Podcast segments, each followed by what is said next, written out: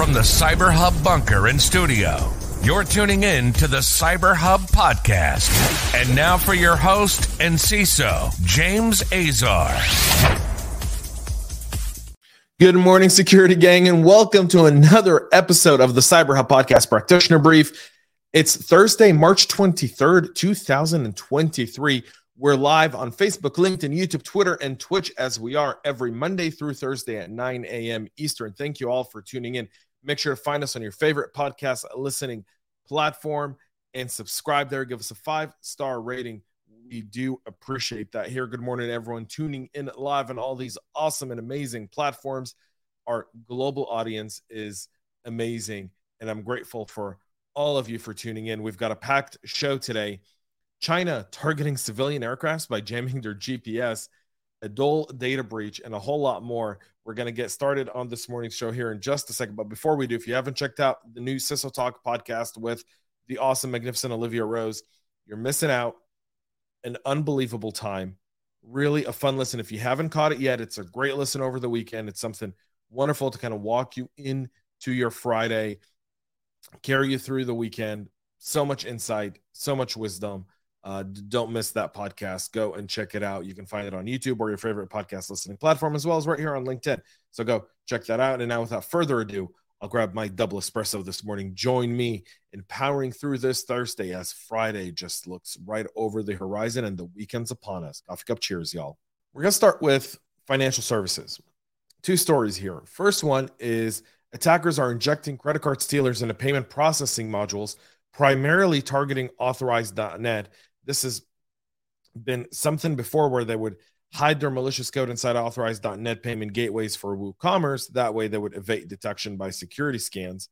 Historically, threat actors would breach a commerce site like Magento or WordPress running WooCommerce that inject the JavaScript into the H T M L of the store or customer checkout pages. These scripts will then steal inputted customer information on checkout, like credit card numbers, expiration dates, C V V, addresses, phone numbers, email addresses, everything you really need to duplicate the card, duplicate the identity, and be able to uh, uh, perform financial fraud using that information. However, now many online merchants are working with the security software companies that scan the H T M L of public-facing e-commerce sites to find malicious scripts. That's making it a little bit harder. So to evade detection, threat actors are now injecting malicious scripts directly into the site's payment gateway module that's being used to process credit cards upon checkout. As these extensions are usually only called after a user submits their credit card detail and checks out at the store, they're harder to detect by most current solutions. The campaign was discovered by website experts over at Sucuri after being called in to investigate an unusual infection on one of their client systems. So the WooCommerce uh, platform for WordPress is the one that's primarily targeted to accept credit cards on the site. Stores utilize a payment processing system like Authorize dot net, which processes around four hundred forty thousand merchants worldwide. Um, Sequoia discovered that threat actors modified the class W C Authorize dot net dot C I M dot P H P file, supporting the payment gateway's integration into the WooCommerce environment. The code injected at the bottom of the file checks if the H T T P request body contains the W C Authorize dot net C I M credit card account number string, which means it carries payment data after a user checks out their card in the store. And with that being said, that's how they evade detection and kind of move forth there. Something very, very similar. Second, they, they abused the Heartbeat A P I to emulate regular traffic. They mix it with the victim's payment data during exfiltration. So obviously, sophistication right then and there, folks. There, there it is. That, that's, that's a bit scary, and that's why you got to be mindful of where you shop online. The Nexus Android banking Trojan is now being promoted on the underground forum as a new botnet in a malware as a service business model. The Trojan, which was initially announced in June of last year, was active months before that. Starting in January of this year, however, they've started promoting it as a botnet at a three thousand dollars per month malware as a service subscription. Although still in the development stages, the malware appears to be used by multiple threat actors, mainly in attacks aimed at taking over banking and cryptocurrency account. The threat can intercept S M S messages, steal credentials, targeting roughly four hundred fifty financial applications. Nexus is promoted as a completely new Trojan, but McAfee identified connections with the Sova banking uh, Trojan that point at code reuse. Uh, they've also discovered that both malware families check for devices' geographical location in a similar manner, that they both ignore devices located in the same countries, that they share A P I similar, similarities relating to the command and control. A reuse would not be any different. They would create injection uh, custom uh, custom injection targeting the application of around four hundred fifty financial institutions, and that's on Android there. Uh, so keep that in mind, gang. And now, a new feature of our show. I hope you're ready, because here we go. There is a security breach. Dole is disclosing that they themselves have an employee data breach after a ransomware attack. A fresh produce giant, Dole Food Company, has confirmed threat actors behind the February ransomware attack have accessed the information of an undisclosed number of employees. Now, Dole globally employs around thirty-eight thousand people worldwide, and they provide fresh fruit and vegetables to customers in more than seventy-five countries. The company revealed this uh, cyber attack uh, in an annual report filed with the S E C on Wednesday. They've this declared in that report that on February in February of twenty twenty-three, they were victims of a sophisticated ransomware attack involving unauthorized access to employee information. Upon detecting the attack, they took steps to contain it, retained the services of a leading third-party cybersecurity experts, and notified law enforcement. They did disclose the ransomware attack on February twenty-second, said it had limited impact on operation. The attack was disclosed after customers complained about delays and shortages of Dole products on store shelves for over a week. So there's that as well. This likely means the company uh, would return to manual operations, which would have resumed production and shipment, although at a much slower pace. So we'll see how, you know, Dole kind of comes out of that. But that is a data breach there for Dole. CISA has issued a critical security vulnerabilities on I C S systems. The new I C S advisories cover eight different uh, products and eight different warnings of critical flaws that affect equipment from Data Electronics and Rockwell Automation. This includes thirteen security vulnerabilities in Data Electronics InfraSuite Device Manager, a real-time device monitoring software. All versions prior to one point oh point five are affected by the issue.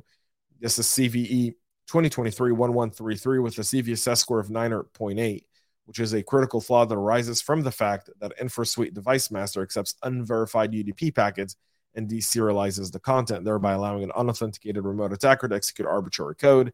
There's two other deserialization flaws, C V E twenty twenty-three eleven thirty-nine and eleven forty-five, with a C V S S score of eight point eight and seven point eight each as well. Uh, another set of vulnerabilities related to the Rockwell Automation Thin Manager, Thin Server, and affects the following versions of the Thin Client and R D P server management software, uh, six to ten, eleven point oh point oh to eleven point oh point five. You can see these on your screen and the link in the show notes. I'm not going to go ahead and, and say all of these, but these warnings are up and about now, so you want to make sure you get those devices patched.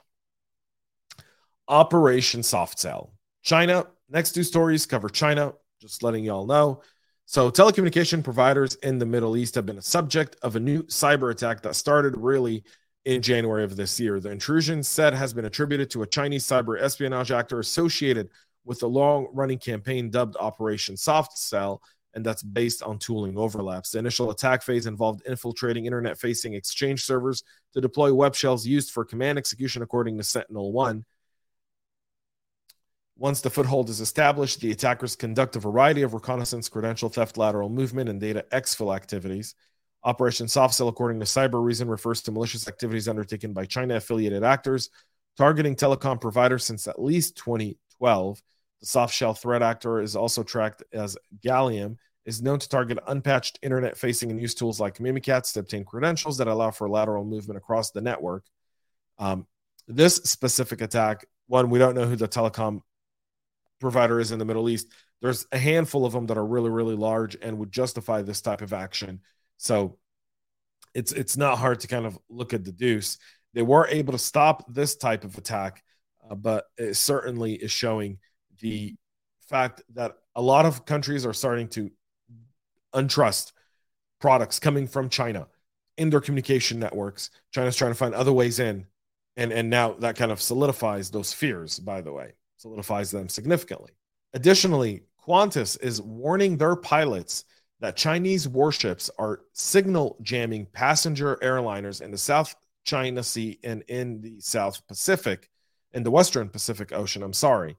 So Australia's Qantas Airlines has issued a warning with ongoing signal interference on the V H F communication channels from stations purporting to represent the Chinese military. This is happening to commercial flights over Western Pacific Ocean and South China Sea. The Australian flagship airline also warned that some flights are experiencing jamming of their G P S systems, causing a denial of service while they're flying. These are originating from warships operating off the northwest shelf of Australia that belong to China. This is not only the China-related activity in the world of aviation in the region.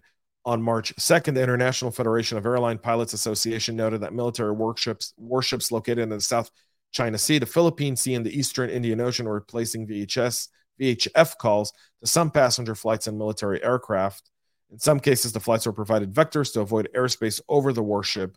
They have reason to believe that there may be interference to G N S S, G N S S and RADALT as well.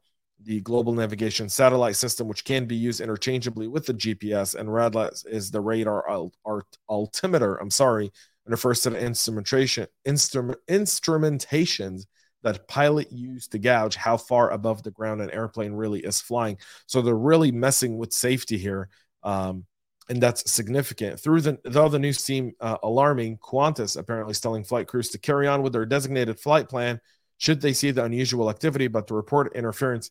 You know, watched a documentary recently on M H three seventy, right? And M H three seventy, for those who don't know, is the Malaysian aircraft that about ten years ago just disappeared out of thin air. The plane took off from Malaysia towards China. It never made it, and there's a whole bunch of theories around it. So this goes to O T I T security, just by the way, significant. But this is endangering the public. And if they could jam the G P S on a flight, could they have jammed back then M H three seventy? Saying, I'm not, I'm not putting out conspiracies or anything, but pilots that are untrained or or pilots in stress make mistakes. That's that's known. Could that have been what brought down M H three seventy? I don't know. Not saying it did. Just saying that the kind of activities that happen here with what we know now and some of the facts around M H three seventy kind of all, well, was their G P S jammed? Is that why they turned? Did they feel like, you know, were they trying to make it back? Were they misled? And our final story for this Thursday is a North Korean A P T group, Comiskey, is targeting experts with a new spear phishing campaign. German and South Korean government agencies this week are warning about a new spear phishing campaign coming from the North Korean group targeting experts in the Korean peninsula. The campaign is gaining access to victims' Google accounts through two attack methods. One, the infection of an Android phone through a malicious app on Google Play, and the other is the use of a malicious Chromium web browser extension. The A P T, many know as T A four oh six or Thallium, has been operating since twenty twelve. They largely target diplomats, uh, N G Os, think tanks, and experts on issues related to the Korean peninsula. The advisory by the German Constitutional Protection Agency and the Republic of Korea's National Intelligence Service describe a highly targeted campaign focusing on familiar victims. Um, so... They, as they have in previous campaigns, they're using spear phishing attacks to gain initial access. They're impersonating portal administrators and acquaintances. In some cases, the emails induced an installation of a malicious extension on a Chromium-based browser, which was automatically enabled. When the victims open Gmail, the program steals the emails, which are sent to the server belonging to the attackers. So North Korea on the prowl as well. That's it for our show this morning. We'll be back on Monday at nine a.m. Eastern live right here on Facebook, LinkedIn, YouTube, Twitter, and Twitch. Catch us on your favorite podcast listening platform. Thank you all for tuning in. Thanks for being a great, great audience. Till Monday, have a great rest of your day. Have an amazing, unbelievable weekend. And most importantly, stay cyber safe. We love feedback, so make sure to connect with us on social media and subscribe to our podcast on your favorite podcast listening platform.